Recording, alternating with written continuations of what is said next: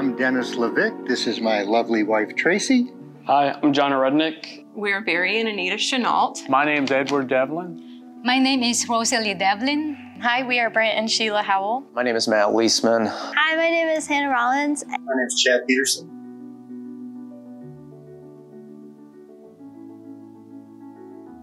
We were able to spend a year at Coastal Chesapeake with the First Impressions team. When we were trying to decide if we were going to go to Chesapeake or not, I mean, we did spend quite a bit of time praying. We would spend time in the car. Uh, we drove over, sat in the parking lot, and we we prayed there. It was just part of our daily prayer, and we continued to pray through Chesapeake and serving in the first impressions. We prayed a lot about what was going on there and and hoping to grow and just seeing how things went. We want to reach people, and there are lost and hurting and lonely and broken people everywhere. And so, if we can join together and pray for those campuses. We don't know where God might lead us. So to see that campus grow, even just while we were there, there were new families that were coming and people were uh, committing their membership. There were children, the children's area was growing. And I know that that will continue. And just that mix of people that God brought together to, to start it and to kick it off. I'm just so, it was such a privilege to be part of that. And I'm so overwhelmed that we got to be there. And every time that we hear about Coastal Chesapeake and we see our friends, we're excited. We're so excited about what God is doing there, and we know that He's going to continue it.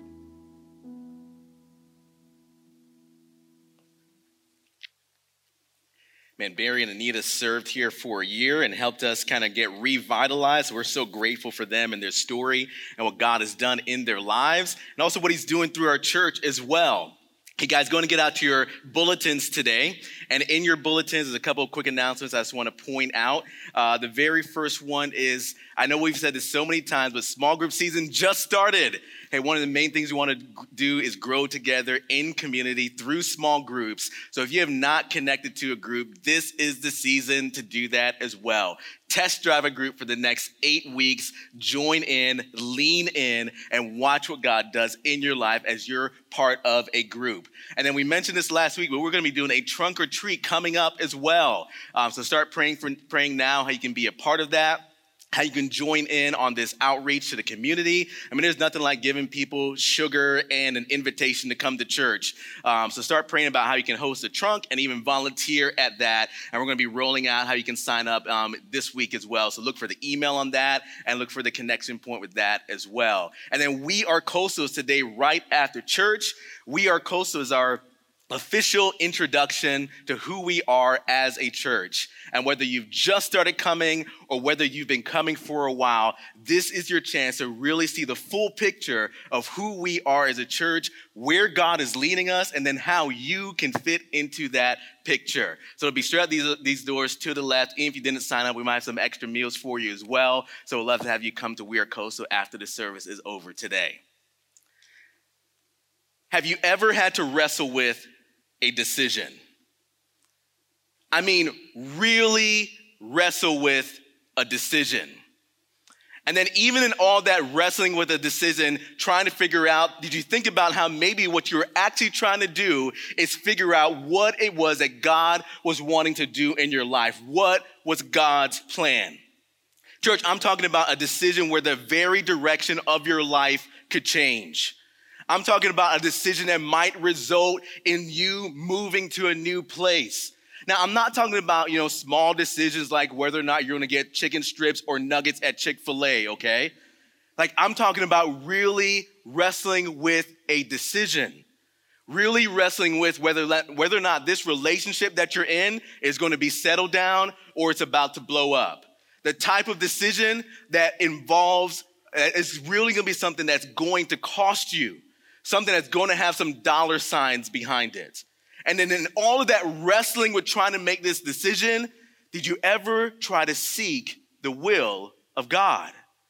In all of that trying to figure out that decision, how much it's searching for, praying for, looking for what God wanted to do, actually have on that decision. Before I trusted Christ 22 years ago, I would just date for the sake of dating. Uh, getting into relationship after relationship. And then the pattern would continue like this. There would be, uh, I would be in a relationship, and then after one or two months, I would break up out of that relationship. There would be some sadness. And then after another month or two, I would find somebody else and get back into another relationship. And then it was 22 years ago when I realized that Jesus had been after my heart. 22 years ago when I realized that I was a sinner in need of a savior. And even though I was trying to run this life into the ground because of the sin in my life, like through Christ, there could be renewal in this life. So I trusted Jesus as Lord.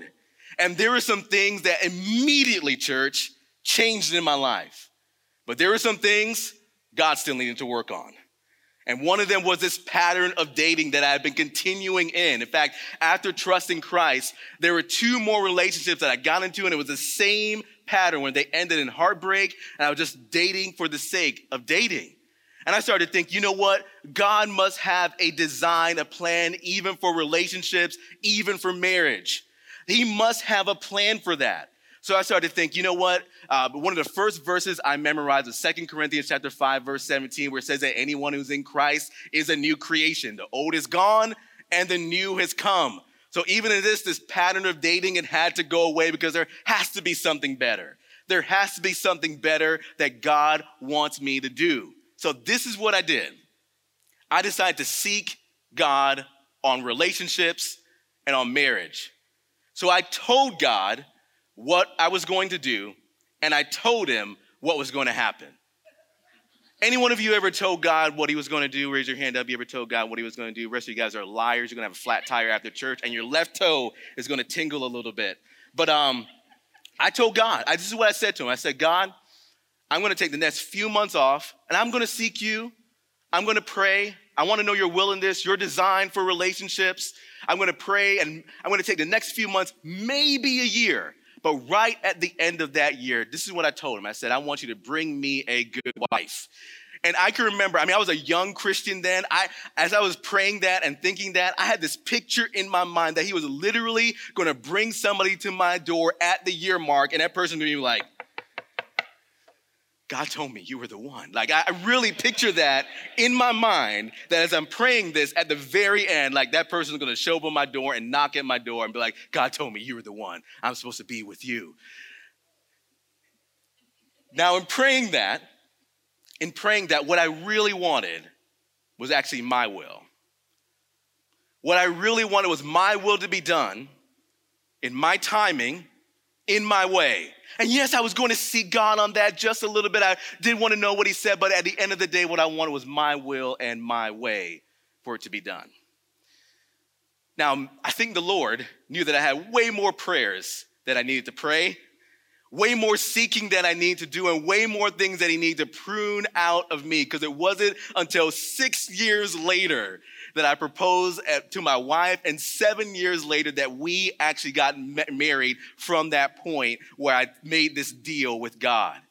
But it's been through that season that once we got to that point, once I met her and got to that point where I was thinking, man, I'm going to propose to this woman and marry her, I went into another season of wrestling with God. Right before I went to propose to her, I really wanted to seek God's will. Now, it wasn't because my wife Anna was you know, some secret criminal or that she was doing weird things like drinking snake blood or dressing up like a baby. It wasn't anything like that. Nothing weird about her, even though she did have this collection of dolls that I thought was really strange. But other than that, like there was nothing weird about her whatsoever. But what I wanted to do, as I was getting ready to step into the next chapter, I really wanted to seek the will of God. Even in stepping to this next chapter, I didn't want it to be all about me. I really wanted his will, his design for marriage, his design for this relationship. And I, I, remember praying in that season before I proposed, praying and just asking the Lord, God, is, is this really this picture of a Proverbs 31 woman that you said in your word? God, is this really the woman that I can have an Ephesians chapter 5 relationship with? Where I'm going to love her as Christ loves the church where she's gonna she's gonna submit to me out of reverence for Christ. Where we're gonna have this relationship where there's this love and respect and this mutual submission that happens in Ephesians chapter 5. God, is this really the woman that you're going to use to help keep me in alignment with what you want to do in me and through me? God, is this really the type of woman that you're going to have where I can spend the rest of my life with her? Where on that day, when I say to her, until death do us part from this day forward, is that the type of woman that you've brought here, that I've been praying for, that we're about to step into this relationship with, into this marriage with? Now, the good news is, she was praying the same thing. She wanted to be in alignment with God's will and his design for marriage. She was praying the same thing as what she wanted as well. Now, fast forward, uh, just this past August, we celebrated 15 years of marriage. Um, in fact, I have a picture of when we were younger right here. Look at those young people over there on the left, right there. We celebrated 15 years of marriage together. But through the season, there's been this constant praying for and seeking the will of God. And there's something about when you pray for and seek God's will that He leads you to and keeps you in alignment with what He ultimately wants to do, even when life is challenging. And let me just say, church, like, even though we've been married for so long, things have not been perfect. In fact, we were sinners saved by grace. We are still sinners in need of grace. And she's a way worse sinner than I am. I'm just kidding. I love her. But we've been through some stuff. Man, we've been through a miscarriage. We've been through a foreclosure. No money in our bank account. We've been through birthing three kids. That's more so her than me. Adopting one child, three cats, nine different moves. We've been through some very painful seasons as we've lost loved ones. But through all of it, seeking God, seeking His will, staying in alignment with Him. There's something about going through that and going through thick and thin with God leading the way, really trying to keep up with His agenda, what it is that He wants to do that will get you through whatever it is you're going through.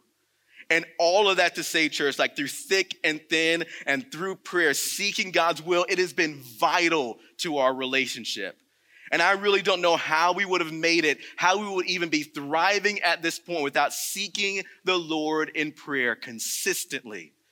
When I was at Liberty University all the time, they would say nothing of eternal significance takes place apart from prayer.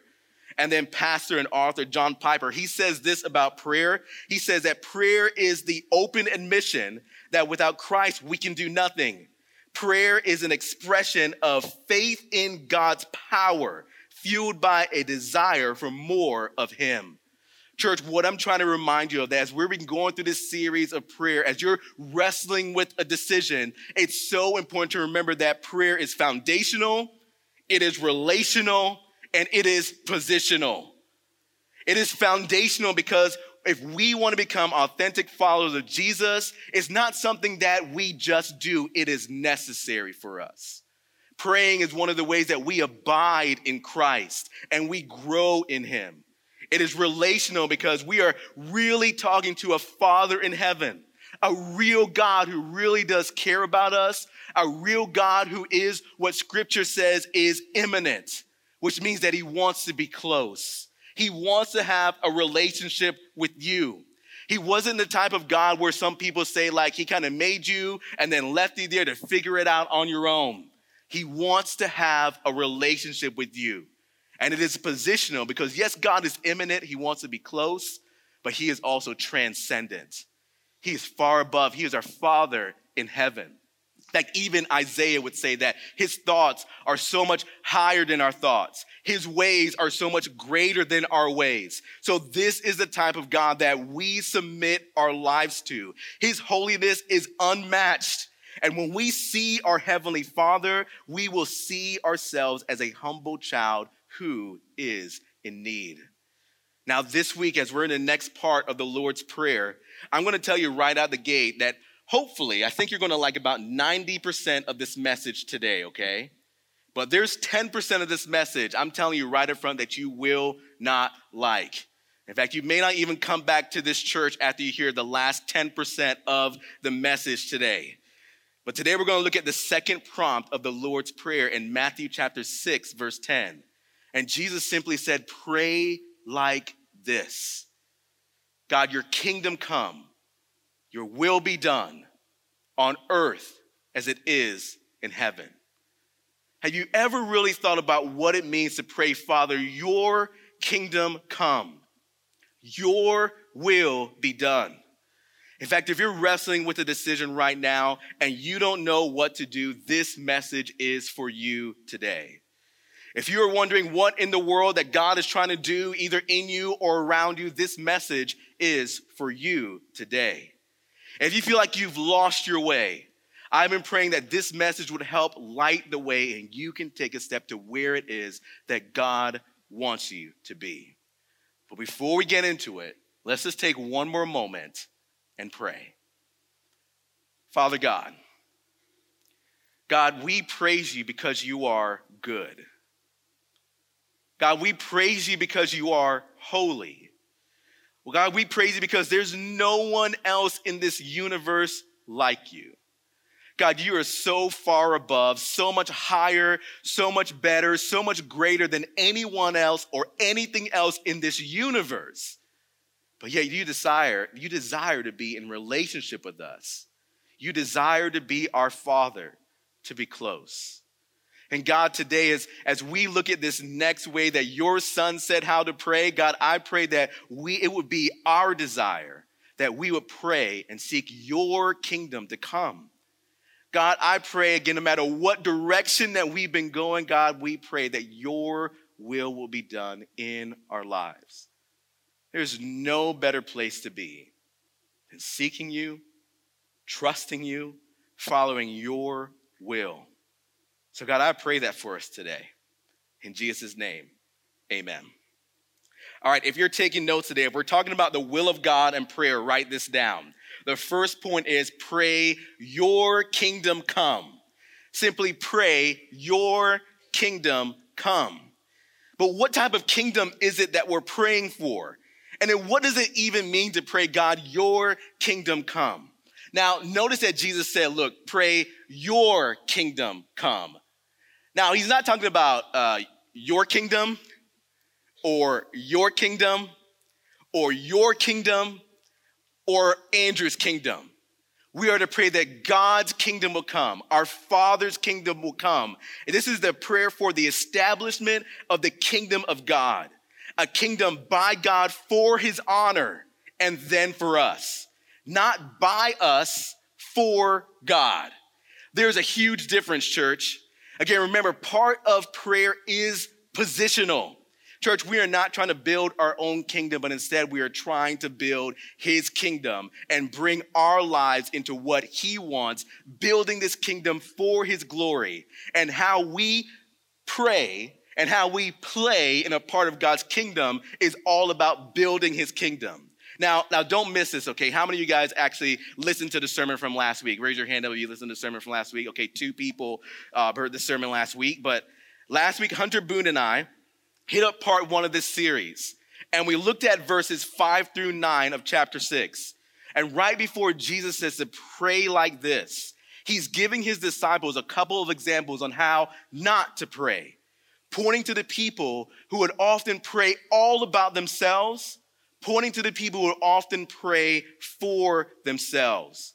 But as Jesus gives this next prompt in the model prayer, this is a positional placement of our hearts to bring it into alignment with what God wants to build and bring people into. So again, we pray, God, your kingdom come, our Father's kingdom come, God's kingdom to come right here on earth. But what type of kingdom does God want us to pray for? Now, this is not by any means an exhaustive list, but when we think about what God wants us to pray for and the type of kingdom that He's building, here's a couple of things to keep in mind. Uh, first thing is that He wants us to pray for what He desires in His kingdom is that we would surrender to His authority. Look, this kingdom that we are to pray for it has a king. And we are to pray and submit to that king's authority.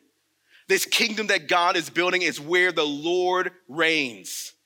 This kingdom is both a spiritual, Jesus centered ideal, but is also this physical kingdom being built as his children obey him and trust him and follow his will and his ways wherever they are planted. It's what the apostle Paul even talked about in Philippians chapter 3 verses 7 through 8, where he says, "Whatever gain I had, I counted as loss for the sake of Christ." Indeed, I count everything as loss because of the surpassing worth of knowing Christ Jesus, my Lord. For his sake, I have suffered the loss of all things and count them as rubbish in order that I may gain Christ. That is surrendering to the authority of God, looking at everything that he wants to happen in his life, but making the Lord the main focus. In fact, Jesus himself will model this same thing while he was here on earth, submitting to the will of the Father. Again, showing us what it means for us to pray this, but also work toward building God's kingdom. And Jesus would say in John chapter 8, he would say, When you have lifted up the Son of God, then you will know that I am He, and that I do nothing on my own authority, but speak just as the Father taught me. And He who sent me is with me. He has not left me alone, for I always do the things that are pleasing to him. As he was saying these things, many believed in him. Church, just last week we talked about when you're thinking about this model prayer that Jesus gave, to think P R A Y, to think the P stands for praise. Again, we praise God for who he is, we thank him for what he's done. But also, as we're praying, to think, okay, God, search my heart. What do I need to repent of? Is there anything out of alignment in me, any sin in me that I need to confess to you or even need to go repent to somebody else? And then we ask God for our needs, but then the why is something that we need to think about as we're praying that we need to yield our lives to His. We submit ourselves to the King, His kingdom authority, again, what He wants to do, His kingdom agenda. But also in this kingdom, what God desires in his kingdom is that there would be unity and one accord. Have you ever heard the statement before? A kingdom divided against itself will not stand. You guys heard that statement before? You know, I think a lot of times people think it was either Abraham Lincoln or maybe Martin Luther King or some other great orator like Winston Churchill who said that, but it was Jesus who said that. Matthew chapter 12, verse 25, it says, Every kingdom divided against itself is laid to waste, laid to waste, and no city or house divided against itself will stand. Church, Jesus wants us to pray for unity in his kingdom and in his church. The gospel was meant to tear down walls that so many people are trying to build up. And have you ever noticed that one of the main tools of the enemy is to try to cause division, especially within the church? But again, listen to what Jesus' desire was as he was praying in John chapter 17. He says, Look, I do not ask for these only, talking about his disciples that were right there, but also for those who will believe in me through their word. That's us today. He says that they may all be one. Just as you, Father, are in me and I in you, that they also may be in us, so that the world may believe that you have sent me. The glory that you have given me, I have given them, that they may be one, even as we are one. I and them, and you and me, that they may become perfectly one, so that the world may know that you sent me and loved them, even as you have loved me. Church, the type of unity that God wants to build in his kingdom is so powerful that people will look at the unity in his church, in his people, and they will know that Jesus really is Lord. They will know that he was really sent. This is the type of unity that Jesus is praying for, that we need to be praying for to build his kingdom. But also look at this future picture that John got in Revelation chapter 7, verse 9. Look at the future unity that's going to exist in heaven. John says, Look, after this I looked, and behold, a great multitude that no one could number from every nation, from all tribes and peoples and languages standing before the throne and before the Lamb, clothed in white robes with palm branches in their hands and crying out with a loud voice Salvation belongs to our God who sits on the throne and to the Lamb. And all the angels were standing around the throne and all the elders and four living creatures, and they fell on their faces before the throne and worshiped God, saying, Amen. Blessing and glory and wisdom and thanksgiving and honor and power and might be to our God forever and ever. Amen. Church, this is what we're heading toward, but this is what Jesus is praying for. When we're thinking about building his kingdom and praying for his kingdom, why wouldn't we pray for and move toward a little bit of that right here on earth? God, your kingdom come on earth as it is in heaven. Again, that's one of the things that we're praying for right here in this local body for God to grow his kingdom, that we would reflect our community. Chesapeake right now is 56% white, 29% black, about 7% Asian, about 5% Hispanic. And we want to reflect our community as we're reaching our community to bring a little bit of heaven right here to earth. To pray for that type of unity that really crosses boundaries that we're meant to, people are building up, but the gospel is intended to break down. We pray for and participate in this Jesus centered, gospel centered unity. When we do that, we are participating in the kingdom that God is building, bringing a little bit of his kingdom right here to earth. But see, when we're also praying for God's kingdom to come, we're also praying that we would move on his agenda. There needs to be movement on his agenda. Many of you have heard the Great Commission before, but listen to the agenda that Jesus wants to happen in his kingdom. It says, Jesus came to them and he said, All authority in heaven and on earth has been given to me. Go therefore and make disciples of all nations, baptizing them in the name of the Father and of the Son and of the Holy Spirit, teaching them to observe all that I've commanded you and behold, I am with you always to the end of the age. And then Peter will write this in 2 Peter chapter 3, verse 8. He says, But do not overlook this one fact, beloved, that with the Lord, one day is as a thousand years, and a thousand years is one day. The Lord is not slow to fulfill his promise, as some count slowness, but is patient toward you not wishing that any should perish, but that all should reach repentance. God has an agenda. It's his kingdom agenda to bring people in and to build his kingdom. You know, there is this sense of urgency, but also this sense of patience in these verses. We are to pray for and invite and bring people into the kingdom of God. This is what we need to be praying toward and moving toward God's kingdom agenda. Man, the kingdom of God, church, it spreads from person to person through the preaching of the gospel and the ministry of the local church. Church, we are passionate here about the local church. And why do I want you to find a place to serve within this local church?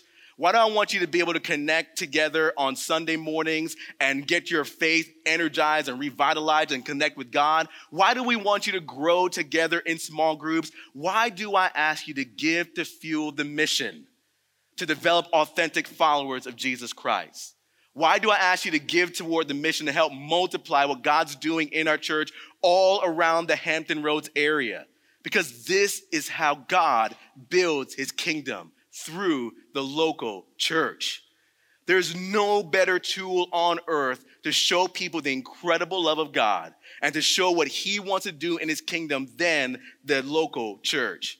Church, we say it all the time around here that you don't just come to church, but that you are the church. But hey, you know what? You are building His church, you are building His kingdom. So we pray for and we participate in and we invite others into it. On your seat today, there is an invite card. I want everyone to grab that card, wave it at me. I want you want to see that card. Wave it at me. I want you to wave it. I'm not going to stop saying this. Everyone waves that card. I uh, see some people not waving it. I don't know if you hear me. Is my microphone on? Grab the card, wave it at me. Everyone needs to wave it. I see one person back there still not waving the card. Why aren't you waving the card? Somebody wave the card. Everyone needs to wave the card. Anyone else? Uh, right there, wave the card. Okay. Everyone got an invite today because we are to invite people into God's kingdom. We are to invite people into a relationship with the Lord. Again, right now, here in Chesapeake alone, 65% of people in this area do not go to church anywhere. I want to challenge you, church, that in this season, that you consider this a season of invitation. We need to build, we need to pray for, and we need to build God's kingdom. With that card right there, don't just take it and throw it away, okay, or use it as a bookmark. But I want you to take that card and to pray God, who is it that I need to give this invitation to? And to help extend that a little bit more, I heard a story just a few weeks ago that someone was driving around Chesapeake and they saw one of our little coastal bumper stickers on someone's car. And then they saw that, they Googled the church and ended up coming to this church and joining this church. So I wanted to tell you something that I did. And please don't hate me for this. Please forgive me for this, okay? But what we did while you were sitting in this church service today, um, I had someone go out to the parking lot and they took a coastal magnet and they put on every single one of your cars that do not have a coastal sticker on it. Okay, so every car has a magnet on it. Now, don't worry, you can take it off of your car if you're offended and if there's any damage to your car. Email me at brian at gocoastal.org, and then you know he'll take care of all the damages. We'll take care of that. But church, there's something about okay, again, being salt and light wherever God has placed you to let people know look, God's kingdom, it's right here. It's you.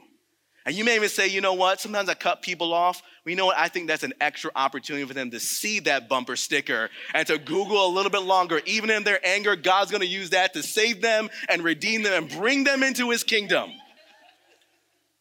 But what ways can you invite? What ways can you bring people into his kingdom?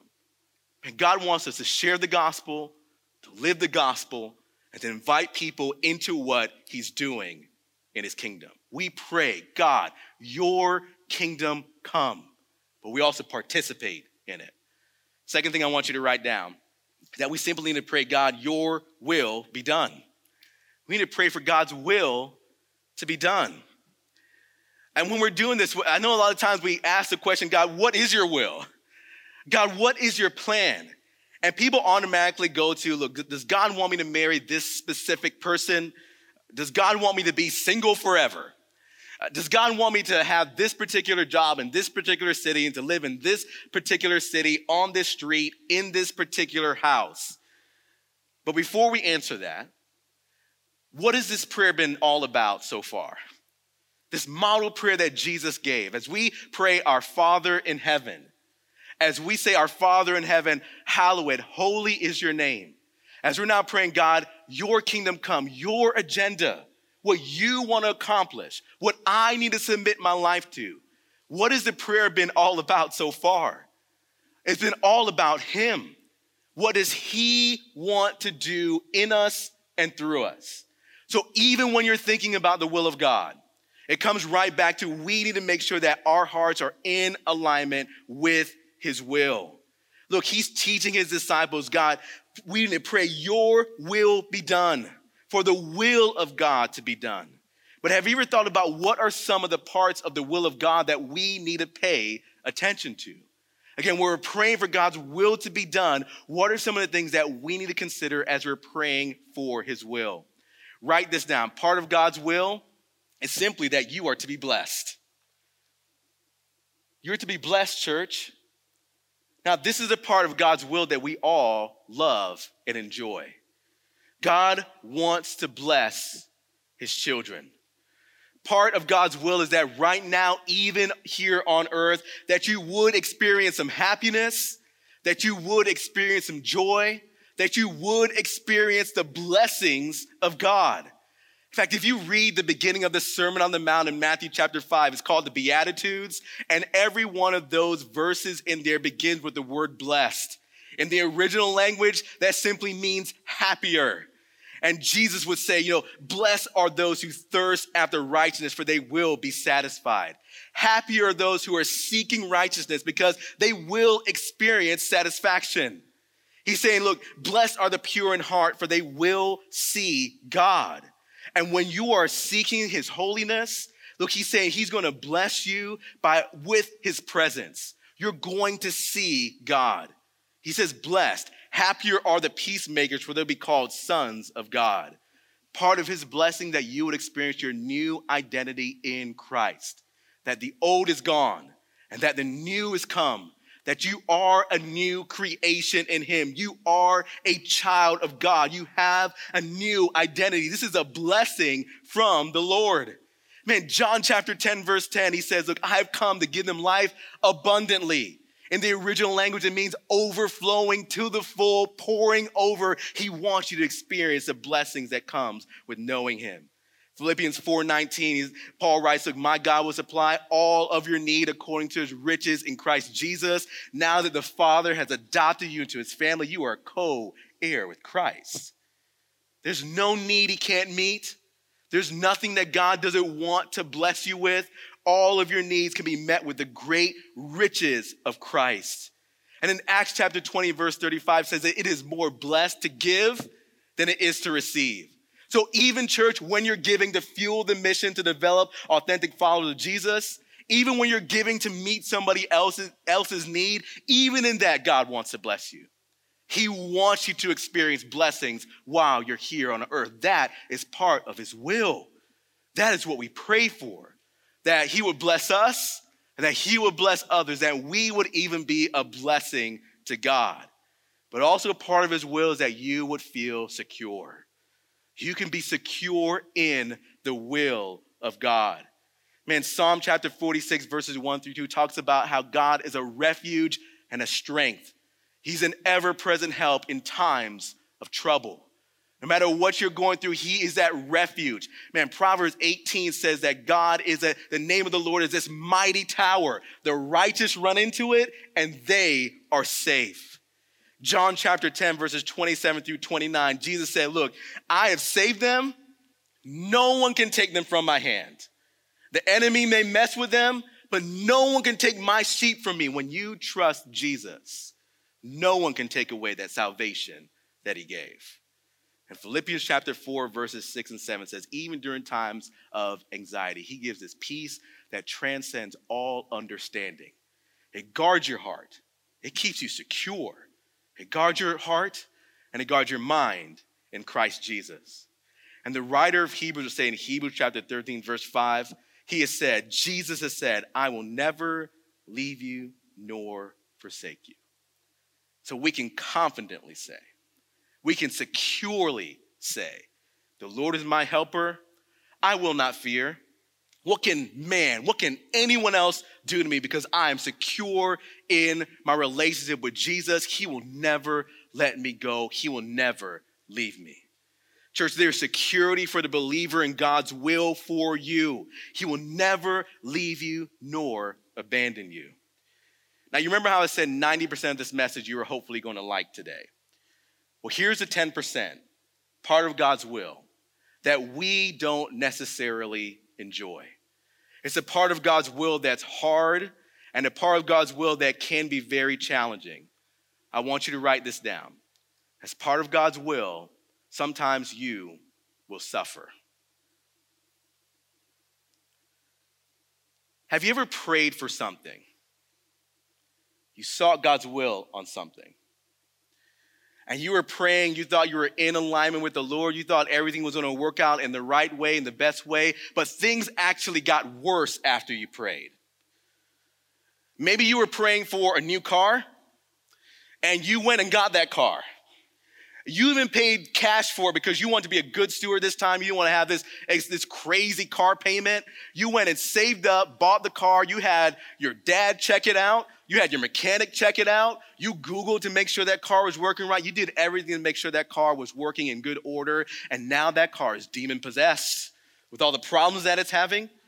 It has so many problems, and you you thought, God, I, I prayed for what was right and what was good, but now it seems like that car has more problems than you could possibly have thought or imagined. It's when you pray, God, your kingdom come and your will be done. And you've actually invited people to come into his kingdom. Man, you have prayed for people to enter into a relationship with him. You've shared the gospel. You've done your quiet time. You've given the field the mission. You've done every single thing right.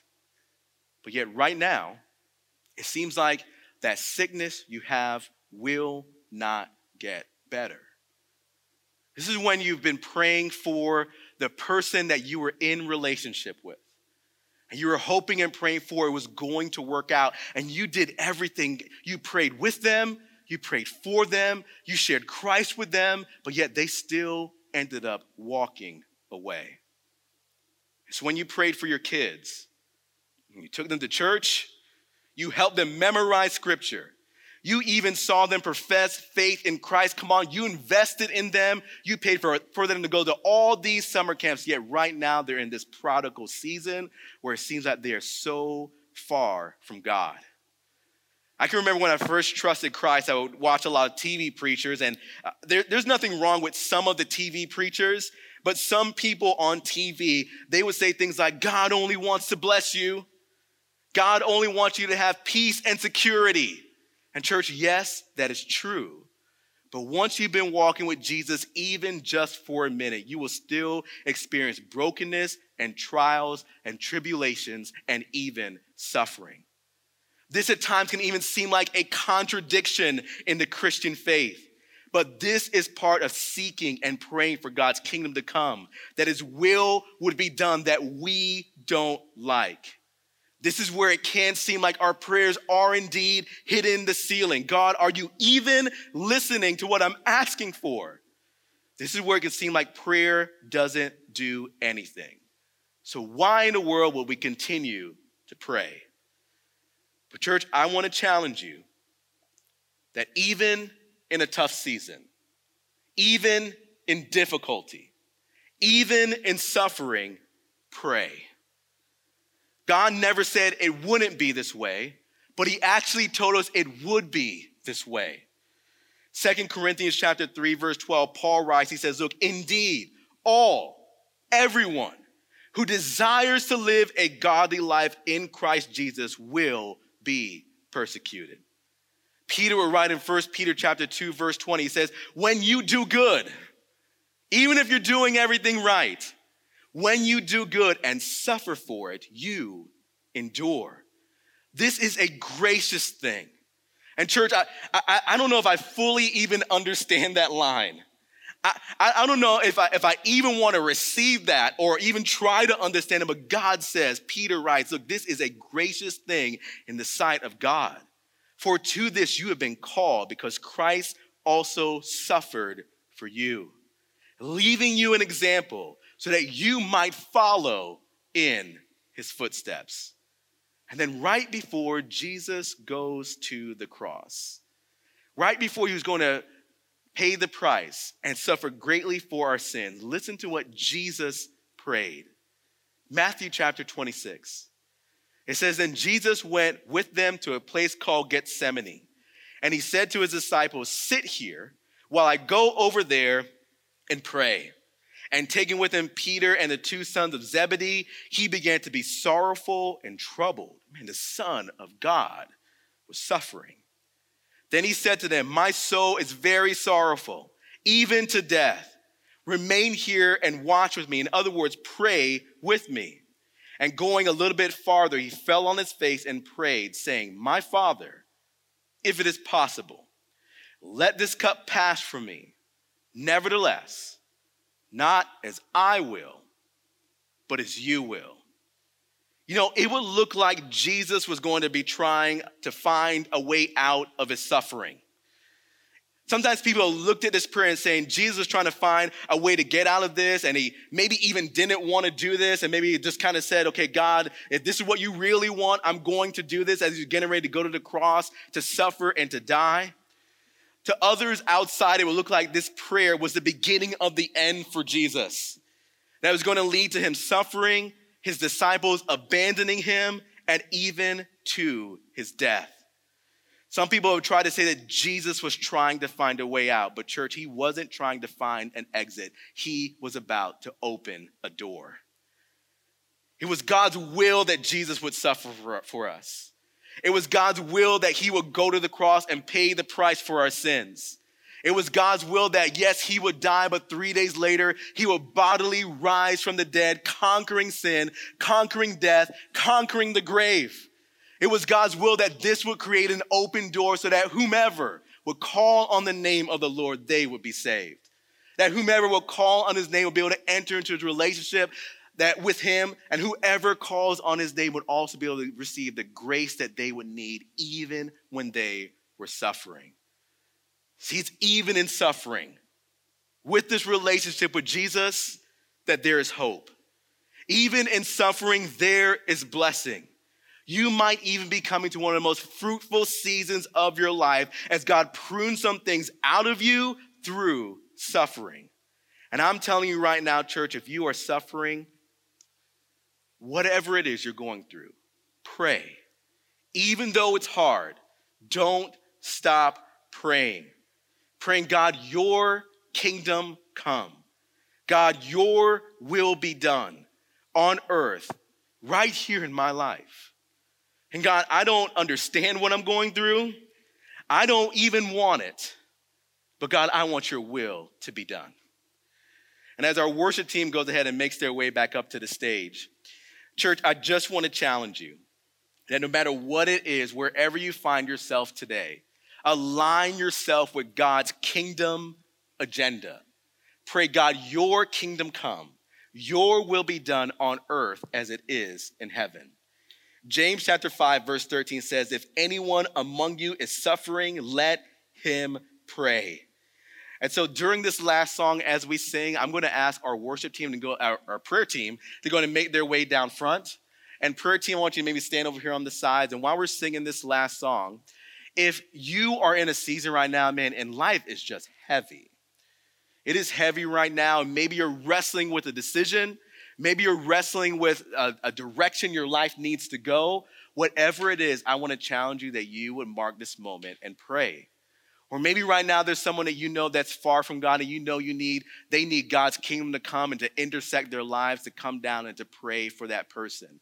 But right now, whatever it is you're going through, as we sing this last song, would you take a moment and pray, God, in this area of my life, for this person, even if it's hard, Pray, God, your kingdom come and your will be done. Father, Lord, I, I just thank you, God, for who you are. And again, Lord, I praise you for the things that you've done. And God, I praise you that you are a heavenly Father. And Lord, even through suffering, God, even through tough times, God, I pray that we would pray that your will will be done in our lives. God, sometimes in that moment we have no idea what, what you're doing, but Lord, we know that you are working and I pray during those times, God, that you would bring our hearts into alignment with you. God, that we would get into alignment with your kingdom agenda, what you want to accomplish even during those tough seasons. God, I pray that we will come into alignment with you and trust you like we never have before. Lord, let it be the cry of our hearts that we would build your kingdom, not our own, but also, Lord, to seek your will and to live in your will.